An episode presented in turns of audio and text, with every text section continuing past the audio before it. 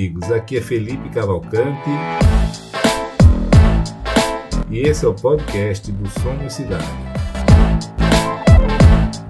Um movimento daqueles que transformam a teoria em prática, divulgando no Brasil as melhores técnicas do urbanismo mundial.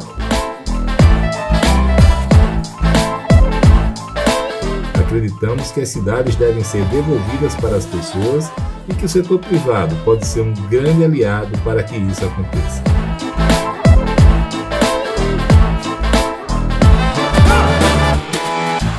A grande diferença do movimento Somos Cidade para os diversos outros movimentos e iniciativas em favor das cidades é que as empresas participantes saem do campo das ideias e teorias para a prática, aplicando no mundo real as melhores técnicas do urbanismo mundial.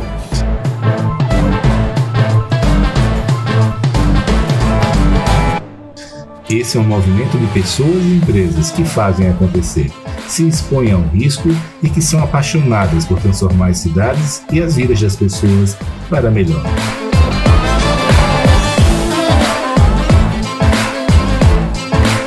Ainda não somos tudo o que defendemos e queremos ser, mas estabelecer o objetivo inicial comum nos levará lá.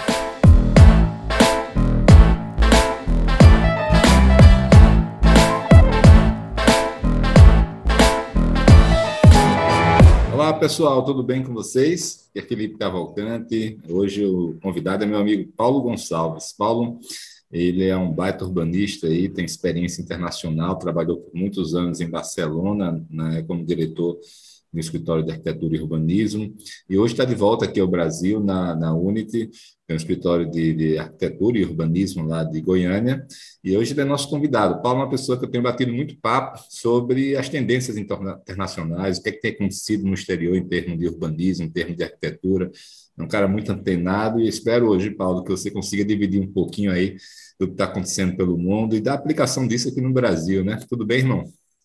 Oi, tudo bom, Felipe? É uma honra aí, né, estar tá fazendo parte aí desse processo seus aí com Somos Cidade. E, e como você falou, é, tem muita coisa para falar, pode abrir para várias várias direções. Diga aí quantas horas a lá. gente tem aqui, né? É. Paulo, cara, eu queria começar com você sobre esse ponto que eu falei agora, né, das tendências urbanas aí, né? Recentemente a gente fez, a gente gravou, gravou você gravou uma aula dentro de um curso meu, né, de tendências urbanas e o tópico que você comentou foi o, o vancouverismo, né? O vancouverismo é, um, é algo muito pouco conhecido ainda no Brasil, tanto pelo setor público, quanto pela academia, quanto pelos empresários.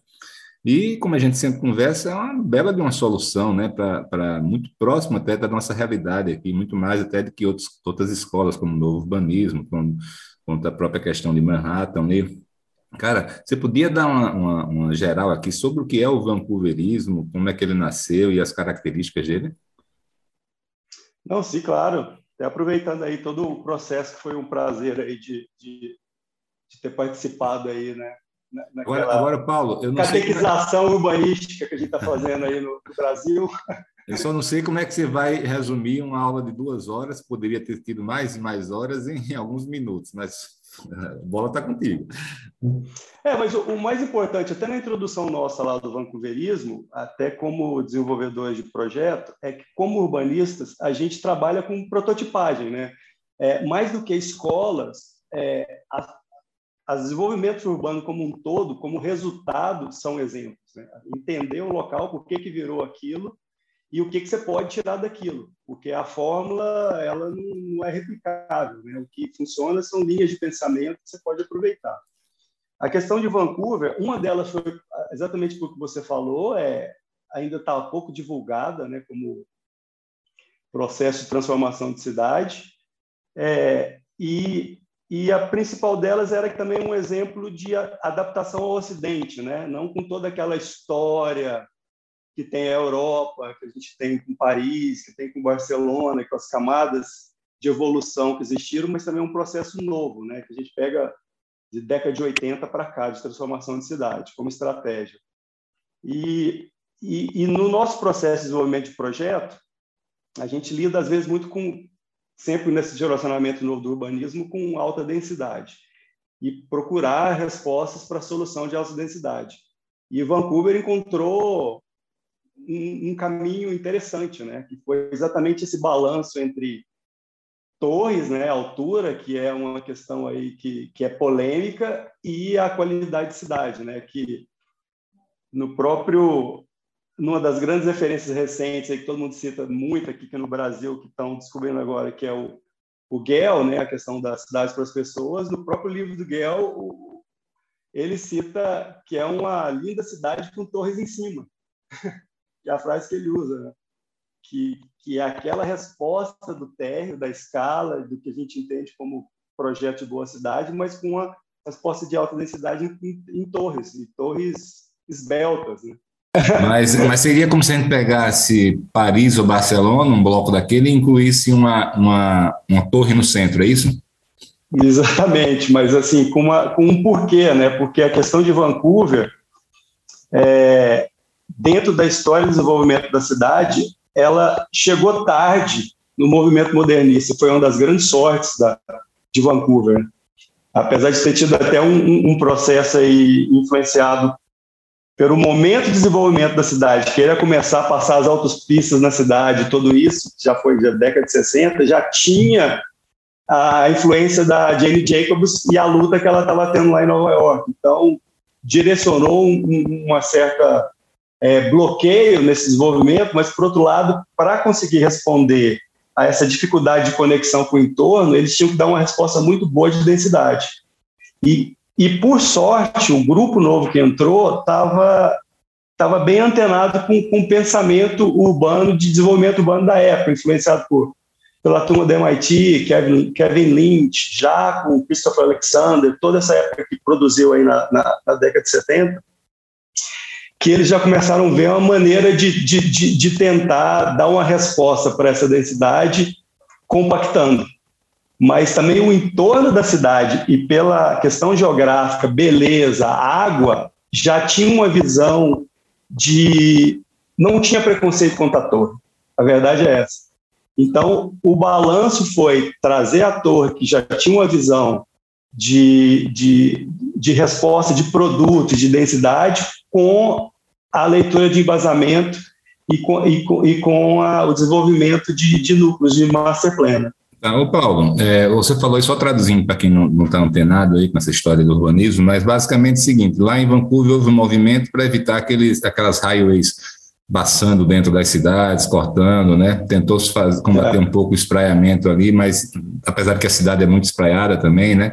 Mas na, na fora. Já era uma cidade norte-americana né? típica. É, mas Já acabou era. não virando o que quase 99% das cidades americanas e canadenses viraram, né? Teve um centro, em vez do centro ser esvaziado, ele, ele começou a ser repovoado, né?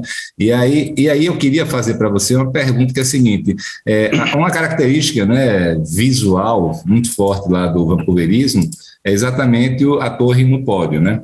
Eu queria que você explicasse melhor essa solução da torre no pódio, tá? O, o que é? Ela, ela veio, é, ela evoluiu naturalmente. Por mais que, que é, alguns pensem que foi uma coisa que já nasceu pronta, na verdade ela teve uma evolução que, que até no, no, no curso eu tento resumir a história do Banco Veriza em uma fórmula matemática, né? E tem a história do bairro que eles já tinham, exatamente pelo contexto de geografia, já começou a trabalhar torres e estava funcionando mas eles perceberam que tinha o problema da torre afastada, que não fazia cidade, e, e, aí a União, com essa visão de leitura de cidade, que você precisa de fachada ativa, que você precisa de contorno de bloco, que, que, que no caso, é, a, os olhos na rua, todas essas questões da Jane Jacobs, que responde, eles viram que dava para unir as duas coisas. Então, foi, foi daí que nasceu o processo, mas a fachada ativa, ela também não vem natural, porque qual que é a, a grande sacada de Vancouver que a gente percebe? Né? São as townhouses. Que você tem morador no, no térreo, não é um térreo de fachada ativa só com lojas. Mas o processo evolutivo também foi por isso, porque tinha necessidade de ter fachada ativa, mas não tinha comércio suficiente. e ficou um limbo, né? Como fazer isso? E, inclusive, alguns dos produtos que foram criados tinham um problema sério de lojas vazias, porque ainda não tinha demanda para aquelas. E aí, nesse processo, percebeu, mas por que, que a gente não põe o morador embaixo? E vamos testar isso. Que aí você pega, por exemplo, um exemplo do que seriam as brownstones de Nova York. Né? Pegar o exemplo das brownstones e também tem uma fórmula que eles falam com, com uma leitura supérflua de Vancouver, que seria as brownstones de Nova York com as torres finas de Hong Kong, que são muito esbeltas. O que são as brownstones? Aí, Explica aí para a turma, por favor. São, são residências, blocos residenciais né, de quatro andares, que são casas geralmente encostadas, né, todas faceadas na, na, no, na, na, no perfil do, do quarteirão, e e em sequência, né, com uma linguagem muito clara de altura e são, e são residências com, de, de altíssimo nível, inclusive às vezes, por exemplo, as brownstones de, do, do Upper West Side são super desejadas em Nova York. Né?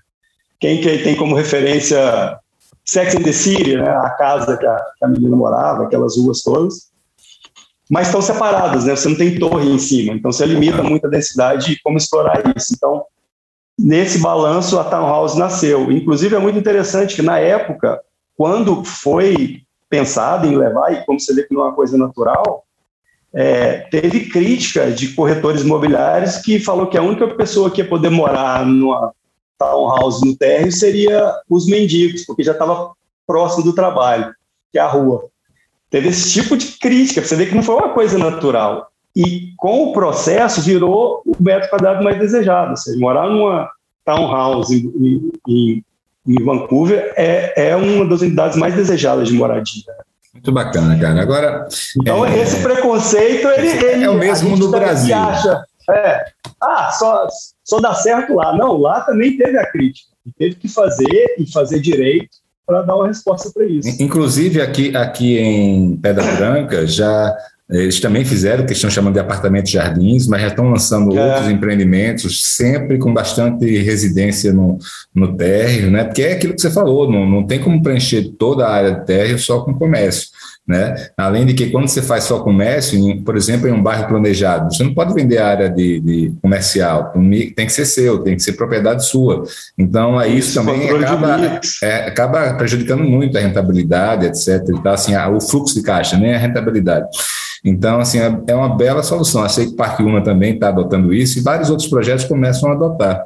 Né? Mas, mas eu acho que, assim, de certa maneira, como você falou, é uma bela uma solução aqui para o Brasil. Agora, eu queria que você explicasse por quê.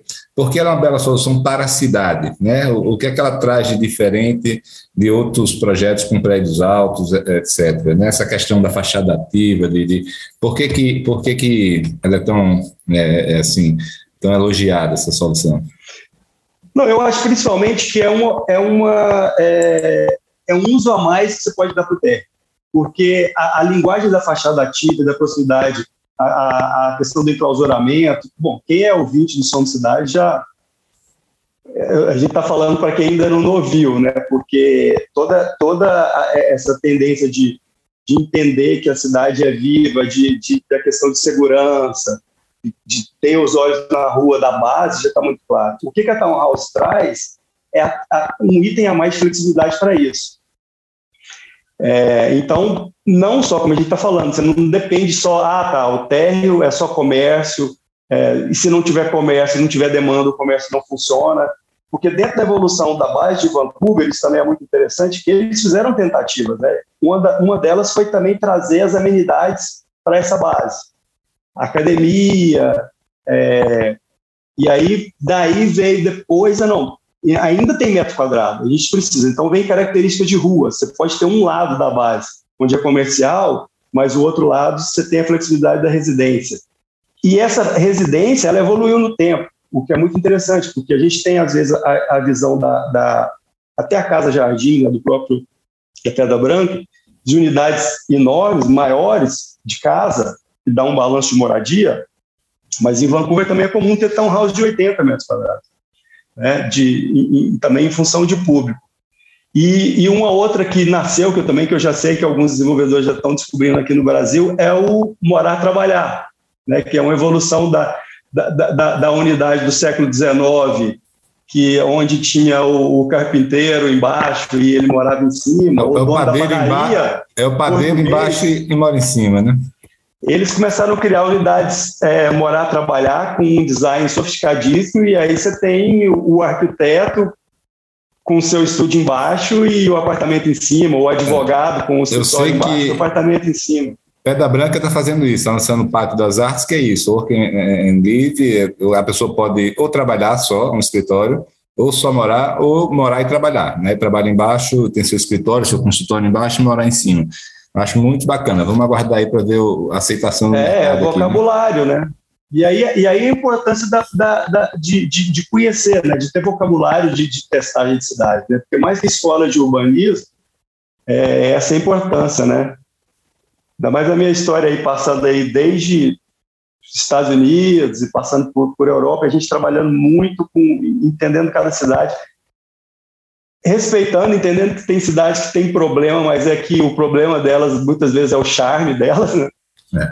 E mas, ô, ô, Paulo, eu queria, queria aproveitar também assim para falar de outras tendências aí que a gente está vendo. Você mencionou uma, né, que por mais que esteja muito na moda, muito falada, pode ser que que algumas pessoas aqui não tenham ainda, não saibam exatamente do que é, que é constituída, né, que é a cidade para as pessoas. Né? Então, assim, contando um históricozinho, as cidades nos últimos 100 anos foram todas desenhadas basicamente pelos engenheiros de trânsito, né, para é, dar o maior máximo de conforto de velocidade para os automóveis, né. Então é como se as pessoas têm que sair do ponto A para o Z mais rápido possível. Mas quem mora entre o A e o Z acaba se prejudicando bastante, né, que a cidade acabou com esse ambiente. É, dito isso, né, nos últimos anos você falou de Jane Jacobs, né, teve o novo urbanismo, teve cidade para as pessoas, etc. E explica para a gente é, o, que é exatamente a cidade para as pessoas. Tem um livro lá dele muito bacana, né, mas né, dá uma resumida no que é constituída a cidade para as pessoas, as características delas, né, o que, a, a, a defesa, o que, é que, ela, que ela fala. É, porque assim, eu, eu tenho uma visão. É, o, o na verdade, ele popularizou uma questão que, que, a cidade sempre foi, né? Como você colocou, o problema foi a, essa ruptura que teve no século XX. Porque a escala sempre foi para as pessoas, né? A rua era para o pedestre. Daí a qualidade urbana que a gente vê nas cidades que se desenvolveram antes do, do da questão do automóvel. Tem uma, uma, uma questão na história das cidades é que o automóvel, queira ou não queira, foi uma, uma, uma visão de época que foi pensado como uma revolução da vida, né? E aí, se a gente pega esse histórico do porquê, por exemplo, os Estados Unidos é, virou o que virou, é, a força da indústria automobilística nesse contexto é gigantesca. A gente, a, a, gente considerar que quem estava projetando cidade, que a questão do urbanismo, que era recente de pensar cidade, virou o engenheiro de tráfego, né? E, e aí você entende o porquê disso. Isso foi replicado depois para os outros lugares. Essa transformação aí fica fica latente.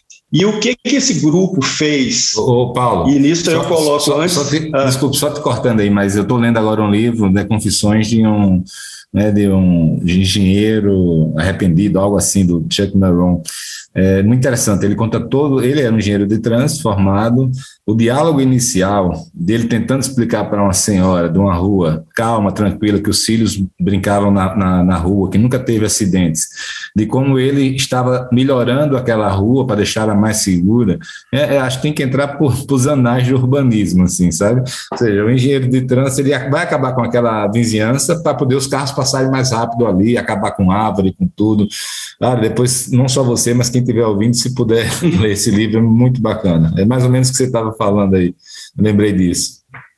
É, e a história da formação, né? Porque você entender que, por exemplo, é, eu, numa dessas pesquisas, você descobria que a indústria automobilística de Detroit, ela trazia gente da Europa para formar é, é, desenvolvedor de cidade. Olha, vem cá, para você entender o meu produto, como é que você tem que fazer a sua cidade agora?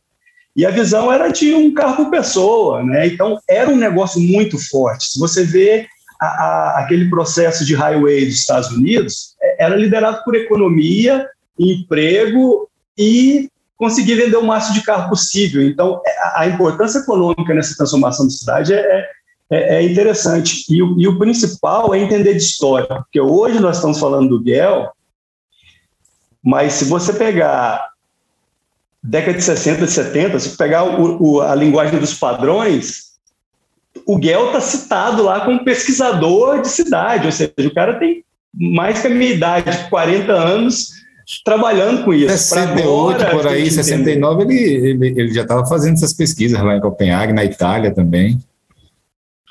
É, e, e, então, assim, o, o, o, o que essa turma fez, a gente coloca também, pode colocar aí o pessoal do novo urbanismo, é, é decodificar e mostrar claramente o que, que, tava, o, que, que o urbanismo é, modernista estava fazendo, né? e trazer, olha, a gente tem que fazer uma mudança de rota, né? E aí decodificou muito bem, esses, li esses livros são muito bons, são muito fáceis de ler, você pega a influência da uma coisa que eu acho fantástica, inclusive aqui no Brasil eu percebo uma, uma eu não sei se é uma má, má intenção de tradução, mas eu como urbanista tenho que falar, porque a lista dos urbanistas principais, que é aquela lista da, da Planetzen, ela é mal traduzida no Brasil, né? Porque ela é traduzida como os urbanistas mais importantes do mundo, mas não é, são os mais influentes. Né? E aí, com relação à influência, a Jane Jacobs é incontestável, que é uma jornalista, que nunca fez uma linha de projeto urbano, mas como influência de pensamento urbano é incontestável, né? E aí a gente tem essa, esse orgulho de ter o segundo lugar aí, o, o Lerner e toda essa história que, que é, que, é, uma lista que ela é, é, discutida, que tem gente muito importante na história para trás do urbanismo que está lá dentro, mas são pessoas que fizeram e instigaram o pensamento, né? instigaram o pensamento urbano. E, e aí Paulo, é, faz favor, vamos voltar agora para a cidade para as pessoas. Diga aí, o que, quais são as características de uma cidade para as pessoas? Não, a primeira coisa é o design é human-centric, né, direcionado para o ser humano, para a pessoa. Então, quando você tira que o carro não é o mais importante, já, já direciona para essa questão. Quando você, você direciona também para as pessoas, você direciona a escala humana. E aí você vem todo um vocabulário para desenvolver isso, né? E, e, e aí que eu falei, as cidades já eram para as pessoas antes dessa transformação do carro. Tem uma volta com isso e uma volta dentro do contexto contemporâneo que a gente está agora, né? E aí vem essa, toda essa evolução né, dessa transformação. É, tráfego acalmado, calçada com características é, que responde às várias etapas do uso do contorno, ler a rua como o espaço público mais importante no contexto urbano, que é o que não é a praça, né? A rua é o que você tem mais no contexto da cidade, então a rua ela tem que responder a tudo isso. E aí a contemporaneidade, né? Porque queira ou não queira, você tem outras questões é, de densidade, de uso que entram no contexto. Não dá para ser puro e purista como é aí é a visão onde o novo urbanismo peca um pouco, né? Fala para a gente do novo urbanismo, eu ia até perguntar para você o que, é que, você acha dele. É, explica mais uma vez o que é o novo urbanismo na prática. Por exemplo, eu já tenho amigos meus que, que falam do GEL como se fosse novo urbanista. Tá? É, todos esses conceitos que a gente vê de bom urbanismo voltado para as pessoas, tem muita gente que está achando que isso é sinônimo de novo urbanismo. É, explica o que é o novo urbanismo e, e, e as características dele, por favor.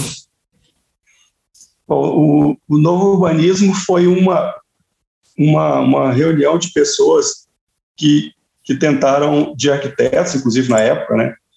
Que isso a gente está falando o quê? Década de 90, que, que, que se uniram para fazer um movimento exatamente para contestar toda a transformação do urbanismo modernista, né? que é de, de, de repensar a cidade.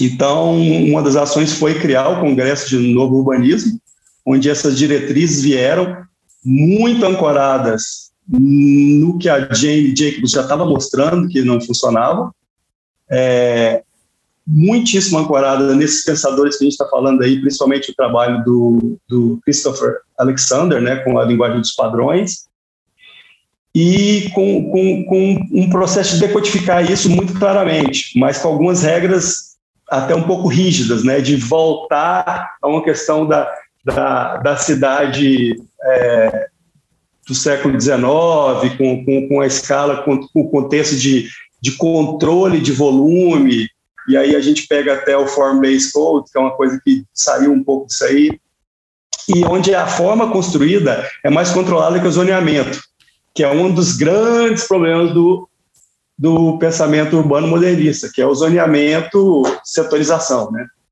Onde você setoriza tudo, e aí é onde a resposta ô, tem um contexto. Paulo, isso é um assunto bem interessante, cara. No Brasil, Form-Based Code, eu acho que até os arquitetos não conhecem bem, assim, estudantes, etc. É, você pode explicar melhor essa questão da forma versus a função, né? Assim, o, o zoneamento, né? essa, por que o novo urbanismo né, é, prioriza a forma da cidade e não o uso, né?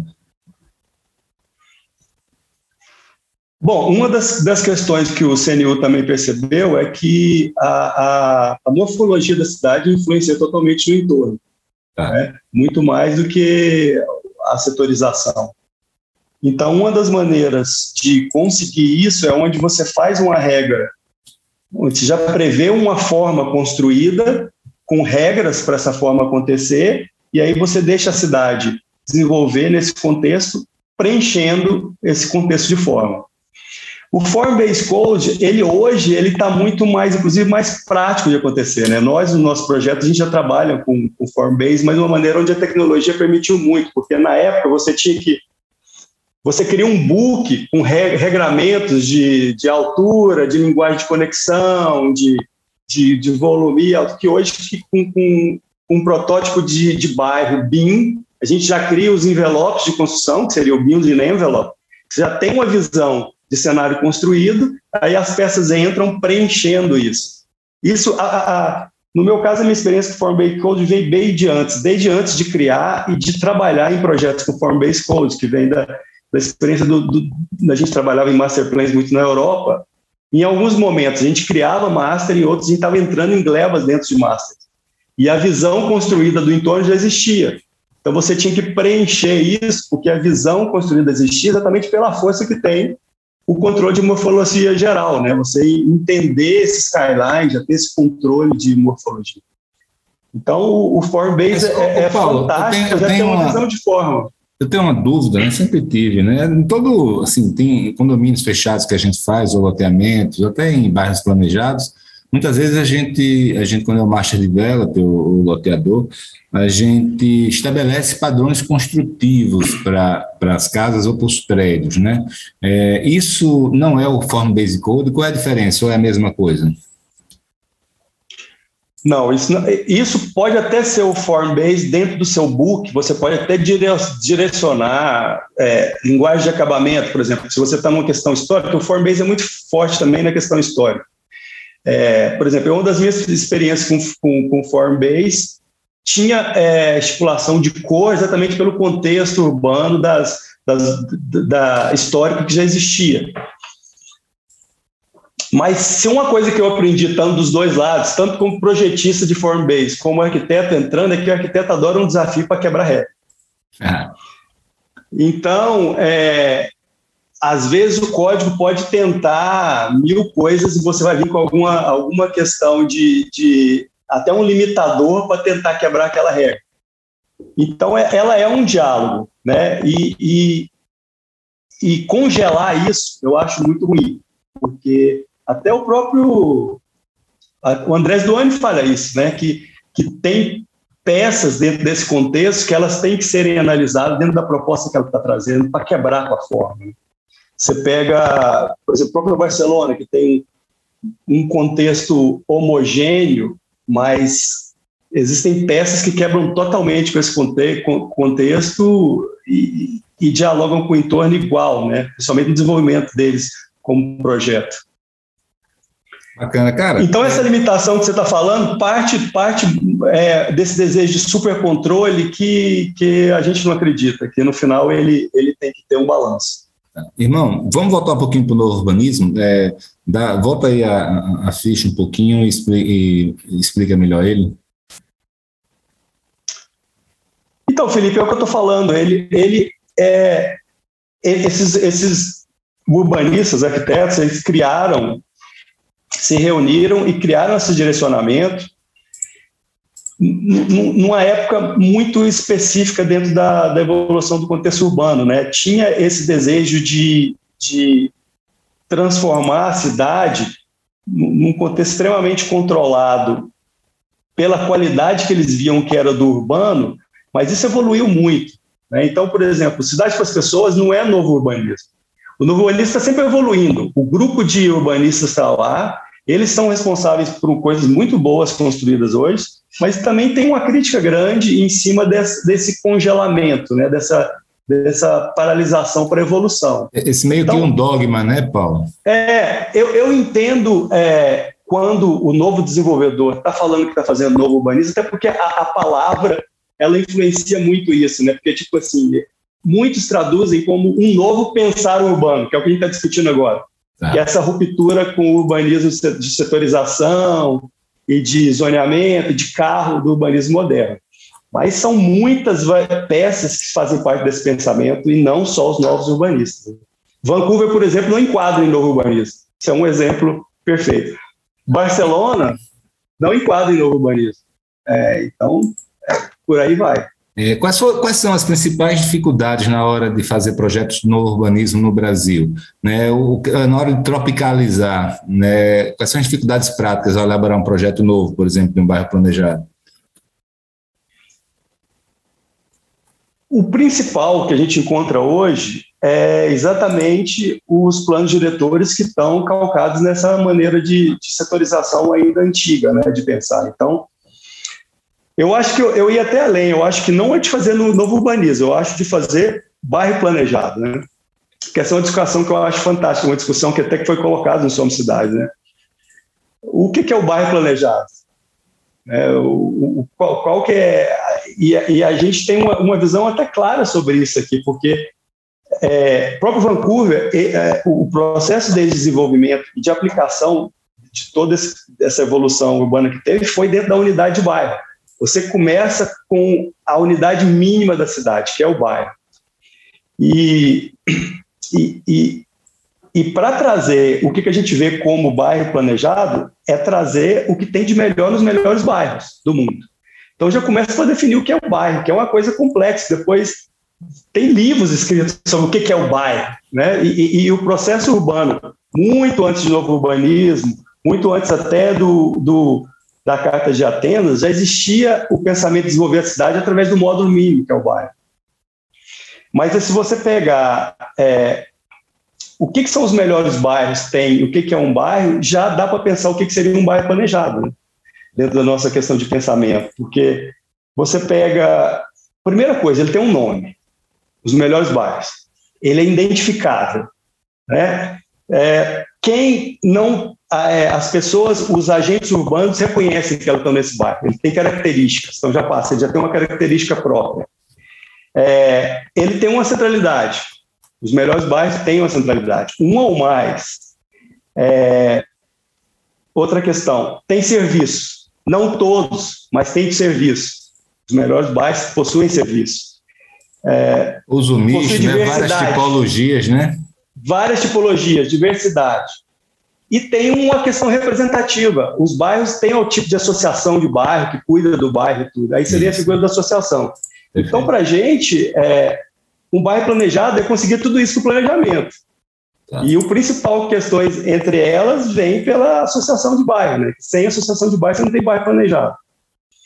E a outra passa pela unidade mínima, que é um dos padrões também super interessantes da, do, da, do livro do Alexander, que é que você não consegue ter uma voz individual dentro do contexto de mais de 10 mil pessoas. Então, eles têm o um número mágico dos 7 mil, 7 mil pessoas, onde você tem uma escala de bairro planejado.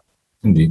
Irmão, vamos passar agora para falar da, do grande e último modismo aí no planejamento urbano, que é a questão da cidade de 15 minutos, né? Acho que foi uma bela empacotada aí de marketing, mas explica para a turma o que é isso aí que está tomando né, o, o planejamento, é uma, é uma onda né, que está varrendo aí o planejamento urbano.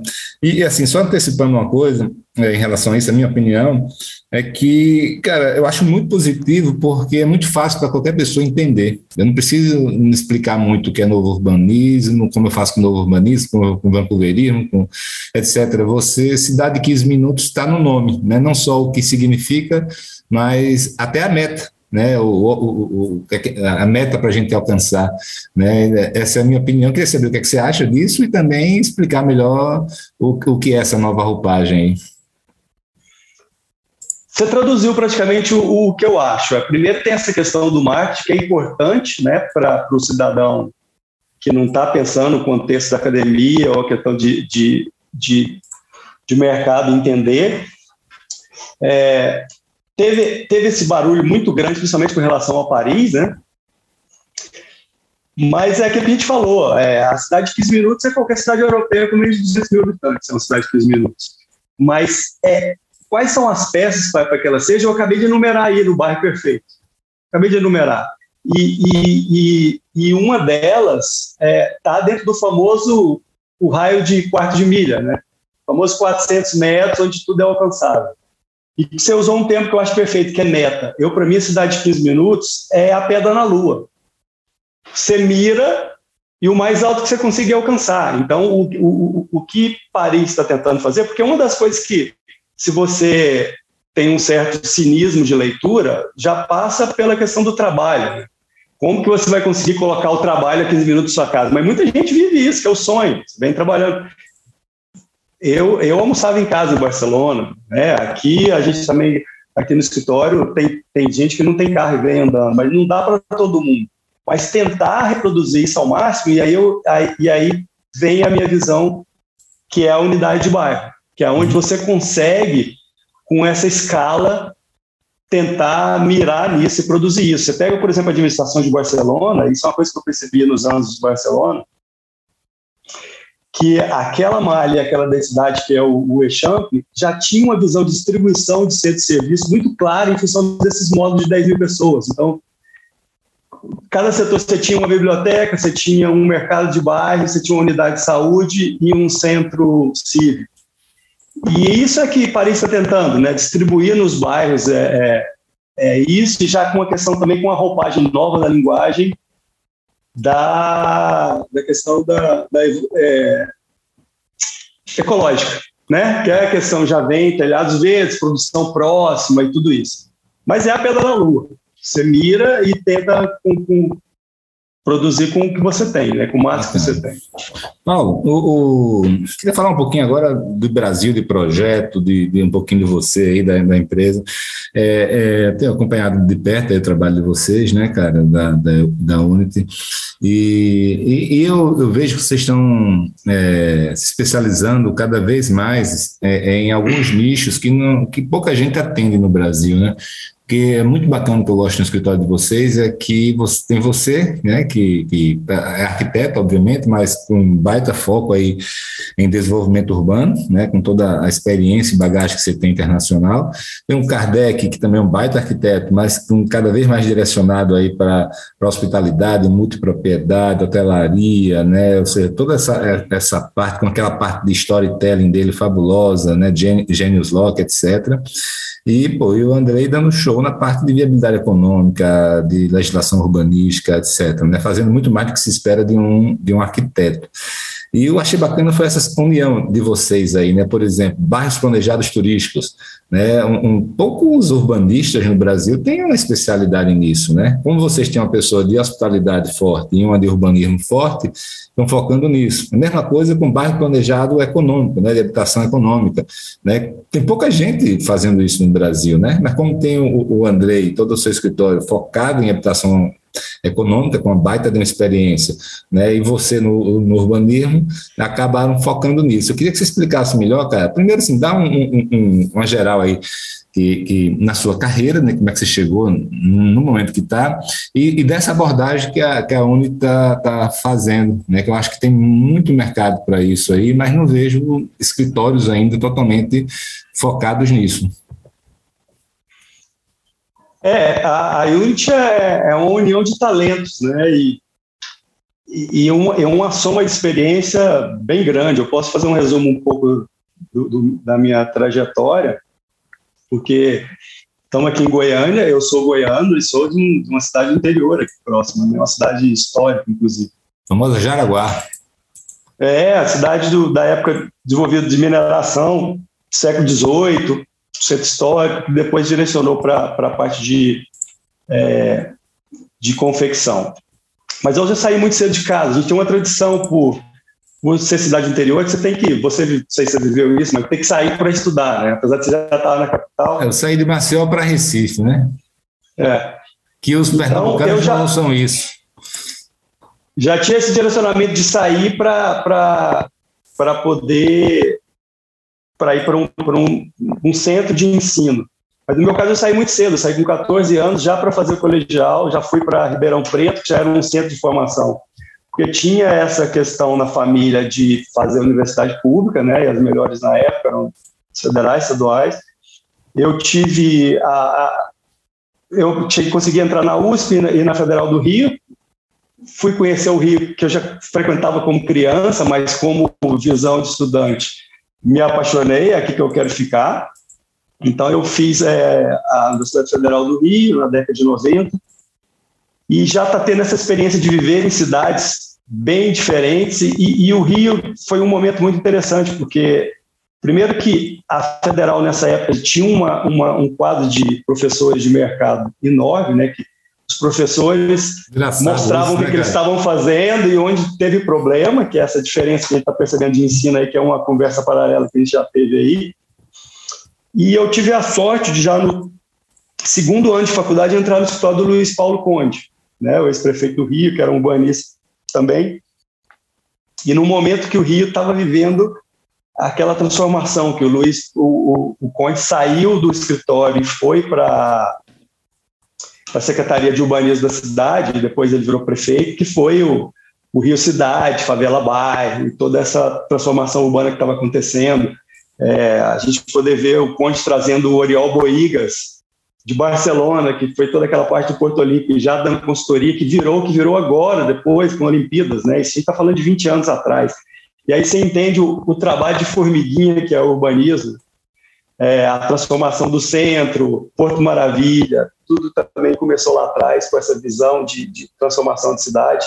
O escritório estava trabalhando, eu já como é, estudante de arquitetura trabalhando no escritório, que era uma obra com escala de bairro, que era o Downtown, não sei se você conhece, ali na Barra do Tijuca, é que já era uma mini cidade que tem um problema de não ser pleno exatamente pelo master plan modernista que já existia da Barra da Tijuca, que setorizava, porque ali o que faltava era residência, né, para poder morar. Então já é uma experiência incrível de é, execução de grande formato, de trabalho em grande escala, um escritório que já tinha um perfil internacional. Conheci minha, minha esposa lá dentro, arquiteta também, e o objetivo era é, ampliar conhecimento, né? Como ela carioca e eu goiana, a gente não casar e, e, e a ideia é viajar. Era uma passagem rápida pelos Estados Unidos e o objetivo final sempre foi ir para a Europa. A passagem rápida nos Estados Unidos virou três anos, trabalhando no escritório lá nos Estados Unidos, e o que seria um ano, dois na Europa, se transformaram em sete. Foram dez anos fora nesse período de experiência. A saída do Rio dos Estados, os Estados Unidos foi uma, uma época de formação e conhecimento muito grande, principalmente por questão de desmistificação, porque eu estava morando, a gente estava é, um contato muito grande, trabalhando no escritório em Connecticut, eu estava a meia hora de Yale, eu estava a uma hora de Harvard, uma hora e meia de Princeton, tudo de pensamento novo, arquitetura urbanística estava acontecendo, a gente estava participando, participando de simpósios, trabalhando. Eu tinha um amigo fazendo é, mestrado em Harvard e depois doutorado, que a gente, tudo que podia fazer de curso e participar, estava acontecendo. Eu consegui, nós conseguimos levar o Conde para palestrar em Harvard. Depois a turma de Harvard veio para o Rio para ver o que estava sendo feito no Rio Cidade, o que estava sendo feito no Favela Bairro. Foi uma ponte fantástica. E de isso o objetivo que era a Europa, já com essa bagagem dos Estados Unidos, eu entrei num escritório que era ainda pequeno na época, que cinco arquitetos, tinha acabado de ganhar um concurso é, já trabalhei em master plan turístico imobiliário, ou seja, já era uma gleba dentro dessa questão de master plan maior turístico. Resumindo, nesse escritório eu cresci com ele, teve uma estrutura muito grande de expansão comercial, ele saiu de cinco arquitetos para 200 funcionários e, e, começou a trabalhar no mundo inteiro e eu virei diretor nesse escritório, que era, que era o DNA. E, e, a amplitude de projetos era muito grande. E na DNA eu cuidava da parte de novos projetos, então direcionamento de laboratório, de pesquisa, que sempre foi minha área. E em Barcelona também eu fiz o Instituto de Arquitetura Avançada da Catalunha, que também sempre a gente trabalhava muito com concurso e era sempre meu sonho, porque o concurso é onde você coloca o que você acha que você é a prova, né? É, e essa ideia de poder competir com os maiores, a gente entrou em concurso onde tinha Zaha Hadid, por exemplo, nós entramos em concurso Ganhamos concursos de escritórios que fizeram o Santiago Bernabéu, por exemplo, Estúdio Lamela, fazendo bairros. Então, essa coisa de, de, de, trazer o multidisciplinar, pensar com a equipe grande, organizar laboratórios, sempre foi minha praia. Nesse processo de escritório grande, a gente trabalhou no mundo inteiro, Caribe, Costa Rica, desenvolvendo produtos em Punta Cana. É, entramos nos Emirados Árabes, ali também foi um outro mundo, trabalhamos na, nas ilhas, é, criando muitos produtos ali dentro, que Dubai é, é, um, é um laboratório de produto imobiliário, mas não um laboratório de cidade, né? Que até o Curras tinha uma frase que a gente ouvia que era muito interessante, que é do, Dubai é uma prostituta assumida. Por quê? Porque é isso, ela venha, você quer fazer? O que, que você quer testar aqui? Vamos embora, está ah. aqui. Então trouxe uma, uma, uma experiência muito grande de criação de produtos, não é, de grande escala, de trabalhar com, com, com grandes equipes. E nesse processo, quando teve a crise da, do subprime, a gente estava trabalhando em Dubai, muito forte. E, e aí os, os grandes projetos diminuíram, o escritório tava, reduziu muito de tamanho eu ainda estava lá, mas também a gente já ouvia muito, o Brasil estava bombando, né? É o que estava acontecendo. Eu estava lá, conversava com arquitetos e, cara, você é brasileiro. A, a própria escritório começou a fazer projetos no Brasil, a gente chegou a trabalhar em alguns projetos no Nordeste, em Masterplan. Masterplans que eu trabalhei, que depois eu vi agora sendo desenvolvido com outros produtos, que foi uma, uma, uma surpresa, uma surpresa muito boa. E nesse processo teve uma questão familiar para mim muito importante, que meu filho nasceu em Barcelona e tem aquela decisão de todo pai imigrante, né? Se vai para a escola, se alfabetiza aqui, os amigos estão aqui, acabou, você não volta mais, né? A, a, vira catalão, né? Apesar de a gente ser apaixonado por, por Barcelona toda, você essa questão do imigrante é sempre não é o seu lugar, né? E, e a questão de poder fazer. Então, como estava acontecendo muitas coisas no Brasil, é, eu tive uma proposta para a gente poder começar a criação de produtos aqui. A gente está falando isso aí de 2012, 2013, com a holding que trabalhava com a linha de hotelaria, de criação de produtos. E a gente veio para criar um, um desenvolvedor de arquitetura dentro dessa holding. Criamos bastante produtos. Nesse meio termo, os produtos também. A crise chegou no Brasil, né? 2014, 2015 a criação de produto diminuiu. Eu fiquei super feliz que eu consegui a transição. Eu fui para Brasília, foi uma outra experiência urbana interessante, ou seja, morar em Nova York, morar em Barcelona, morar em Brasília, Porto.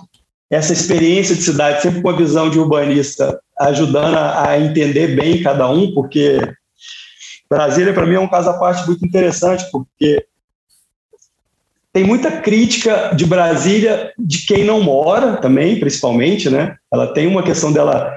Bom, resumindo, para mim o grande problema de Brasília é ela ter sido congelada. Porque se ela fosse uma cidade que, que, pudesse evoluir dentro do pensamento urbano, o efeito Brasília, por exemplo, não existiria, né? É, e até defendendo um pouco o urbanista dentro do contexto dele da época de setorização, de modernismo, é, as unidades residenciais, a, a, ASA tem uma qualidade de vida fantástica, né? E quem o brasiliense mesmo é apaixonado por Brasil. Mas essa questão da dependência, da setorização e tudo que, que poderia ter sido evoluída e, e não evoluiu, né? Então é, é, é um caso à parte para se discutir de urbanismo. Mas resumindo, nesse processo eu fui dar algumas consultorias para municípios e aonde eu conheci a Unity, isso a gente já está falando já de cinco anos atrás, já estava surgindo um processo de arquitetos com muita experiência, no caso, citou o sócio aí, o Andrei, Kardec, a gente ainda tem um, um, um braço aí em São Paulo, que é o Marcos Bastos, que é ex-VOA, é, criando exatamente o que eu sempre vivi lá fora, que é essa visão do profissionalismo de escritório internacional, com estudo multidisciplinar, com processos, já com uma clientela internacional, que eu identifiquei muito, que eles já estavam atendendo bandeiras internacionais, que eles tiveram que se adaptar a esse processo, e, e eu me uni à Unity, e aí a gente está com essa base aqui em, em Goiânia, e, e é isso que é onde é que a gente chega nessa força do sócio, né? onde é que até pela, pela experiência de como era feito lá fora, onde não tem a, o indivíduo estrela. Na verdade, é uma soma de talentos onde a força de cada um forma um todo que é muito maior que, que, que as partes. Né? E é nesse processo que a gente está agora. Então, trazendo é, essa experiência de cada um que você já citou aí, que soma de mais produto final, com, uma, com uma, é, um filtro gigante de produtos que sai, porque tem uma inteligência de mercado, entender que você está fazendo para o mercado e tem que fazer funcionar. Né? Então, essa filtragem e tropicalização de grandes ideias já está no nosso DNA também. E essa visão de nunca perder o edge, né? de estar tá sempre vendo e monitorando o que está acontecendo lá fora para trazer para os produtos e mostrar que isso pode ser pode funcionar. Você pega, por exemplo, a gente tem no nosso quadro hoje uma experiência do Marx que tem Downtown Disney no portfólio, tem um trabalho com, com, com de hotelaria de grandes marcas grandes, já está desenvolvido aqui no escritório. É essa questão do, do, do complementaridade do Andrei com relação à viabilidade e a, e, e a gente ter dentro do nosso processo a, a, o pensamento de trás para frente, né? Qual é o objetivo, qual é o cliente, quanto que a gente tem, qual que é o produto. Então, isso já está e está cada vez melhor, né? Um pouquinho Cara, você e, pode perceber. E nessa parte que eu falei aí de bairro planejado turístico, por exemplo, qual, qual é a diferença entre planejar um bairro planejado turístico é, e um bairro planejado urbano de primeira residência, né? E, e, também na mesma pergunta, a diferença entre uma centralidade urbana de primeira residência e uma centralidade turística, de um bairro planejado turístico. As expectativas são maiores e você está trabalhando com organização de negócios. Isso, para mim, é a principal visão do, do bairro planejado turístico. Né? Você está. É, a gente que está trabalhando com multipropriedade agora bastante, entender bastante o negócio. E o que você precisa dentro de um contexto urbano é trazer uma sequência de experiências e trabalhar com hardware, entregar um máximo de hardware dentro dessa estrutura de uso para ter um software de operação que, por exemplo, pode, possa lidar com sazonalidade, né, que é um dos grandes problemas de, de núcleos urbanos turísticos. Né? Então, você começar a entender que esses equipamentos e essa visão urbana, que está muito na alta qualidade do bairro planejado, trazer também para essa visão de união dentro da, da, do, dos residenciais do, e dos conjuntos de segunda residência. Trazer permanência, trazer é, a, o produto poder, que é também a mesma questão que a gente aplica no bairro planejado, né? Onde a união, de novo, é muito mais forte do que o produto final. Você vende o destino, você não só vende o hotel, você não só vende a unidade imobiliária. A força desse conjunto é inigualável com relação a só o produto sozinho. Bacana, então, isso é, e, e, todo esse pensamento urbano de escala de cidade, que é outra coisa também que a gente percebeu, Felipe, até nessas conversas que a gente vê aí no podcast e tudo, é que é, tem uma. No, no Brasil tem uma, uma Lá fora tem uma visão muito clara de urban planning e urban design. Né? Essa, o Brasil tem muito urban planning, mas tem pouquíssimo urban design. Pouquíssimo urban design. Então, a visão de estratégia, ah, eu quero que isso vai ser isso, vai crescer, isso aqui um dia vai ser um grande parque linear, mas trazer isso para o objetivo, pensar que a, a, a, trazer o design para esse processo, trazer linguagem, trazer leitura de característica, seja, não adianta você querer achar que, que vai impor arquitetura contemporânea é, super moderna dentro de um contexto onde é popular e, e, e você tem que ter um diálogo com o destino. É, então, a arquitetura tem que responder, a, a, linguagem urbana tem que responder, as estratégias né, que, que a gente traz com esse pensamento. Aí vem uma questão de conhecimento de teoria urbana, né, é, Network Six, cidade fractal, é, urbanismo recombinante, são coisas que, de prototipagem que a gente está trazendo para o processo que entrega um produto que no final você vê a diferença. Está no mudo de novo aí, Felipe. É, mais uma vez, eu me esqueço. Tá? E mais uma vez, em relação à habitação, é, bairros planejados para habitação econômica, cara, quais são os desafios, as diferenças, peculiaridades em relação aos bairros planejados tradicionais? Então, para a gente aqui, a gente tem muito claro né, que a, visão do negócio com margem de lucro é muito baixa. Né? Então, passa por essa questão de, de, de, de entender o orçamento e, e entender até onde essa, essa qualidade de pensamento urbano mínima pode trazer uma ancoragem melhor, tanto de venda como de, de, de valorização de metro quadrado de produto. Né? Então, a gente tem, por exemplo, a gente tem o, o cliente interno, no caso, que é o André, com esse conhecimento dele, assim, é, para você ter ideia, chega a nível de entender que uma planta, uma mudança de forma de planta, você muda o um número de concreto de forma que, que tem que estar tá na conta final. Né? Então, esse entendimento do, do, do trazer o máximo com o mínimo é bem diferente quando você está na comunidade planejada de, de classe média, classe média alta e de ancoragem de preço.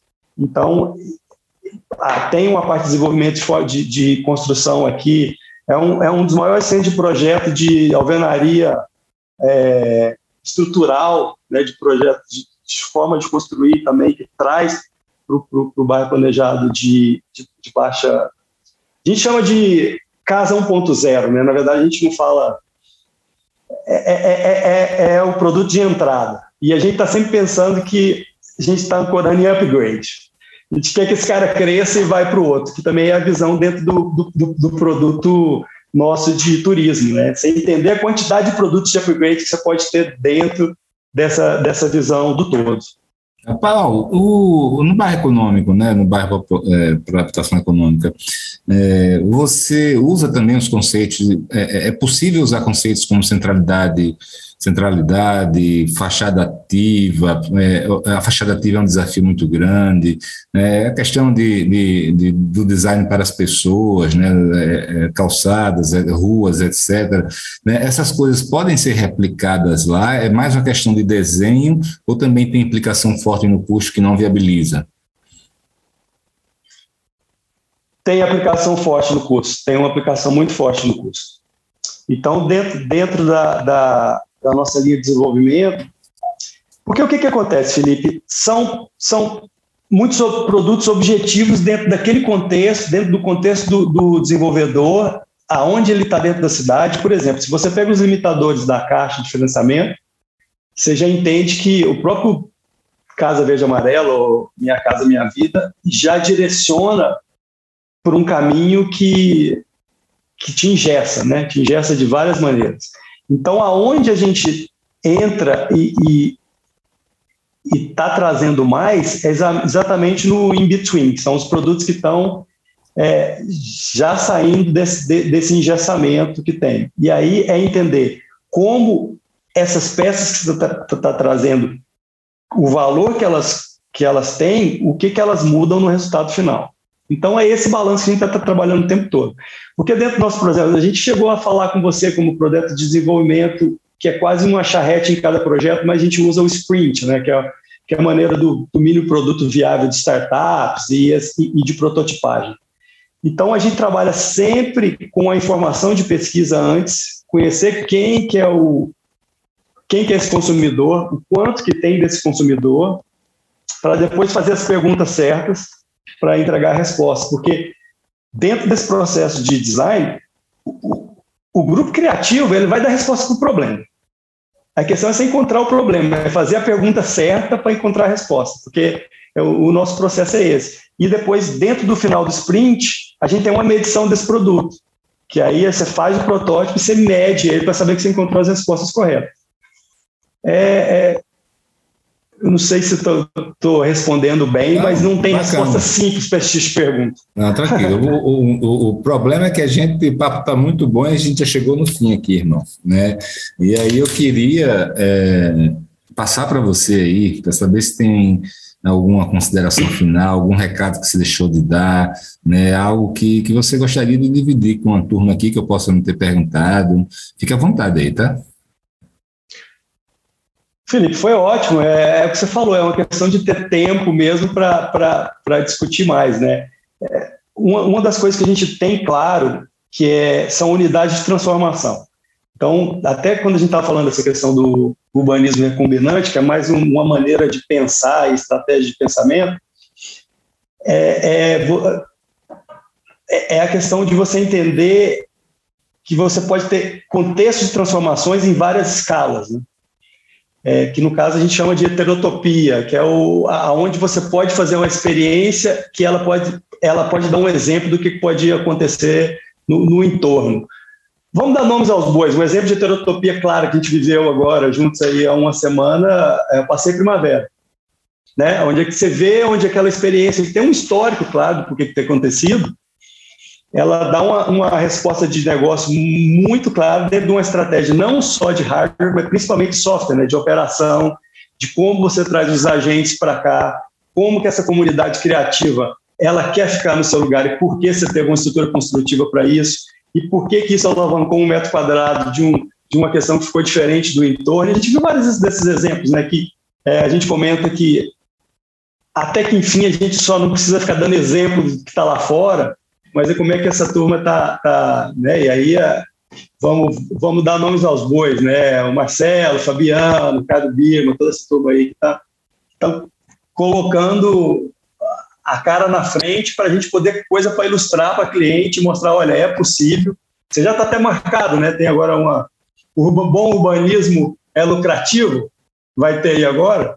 É, o exemplo é esse, né? Então, é, entender que às vezes você pensar que é só macro escala, é só uma coisa muito grande, mas tem maneiras estratégicas de aplicar isso e, e, e ter respostas. Bacana, irmão, bom demais. Desejo sucesso aí dessa trajetória de vocês, tá? Não tenho dúvida aí que, que com esse conhecimento que vocês têm aí vão cada vez mais é, conquistar espaço, cara, e conta comigo aí para o que precisar, viu? Sucesso aí, tudo de bom, Paulo.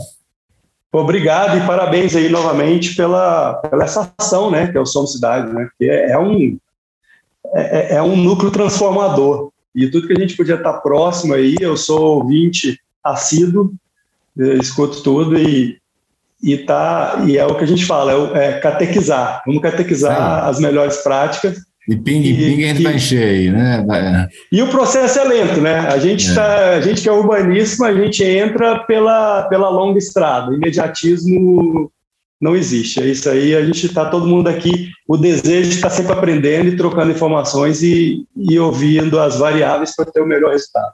Perfeito, irmão. Um abraço, um abraço hein? Tchau, tchau.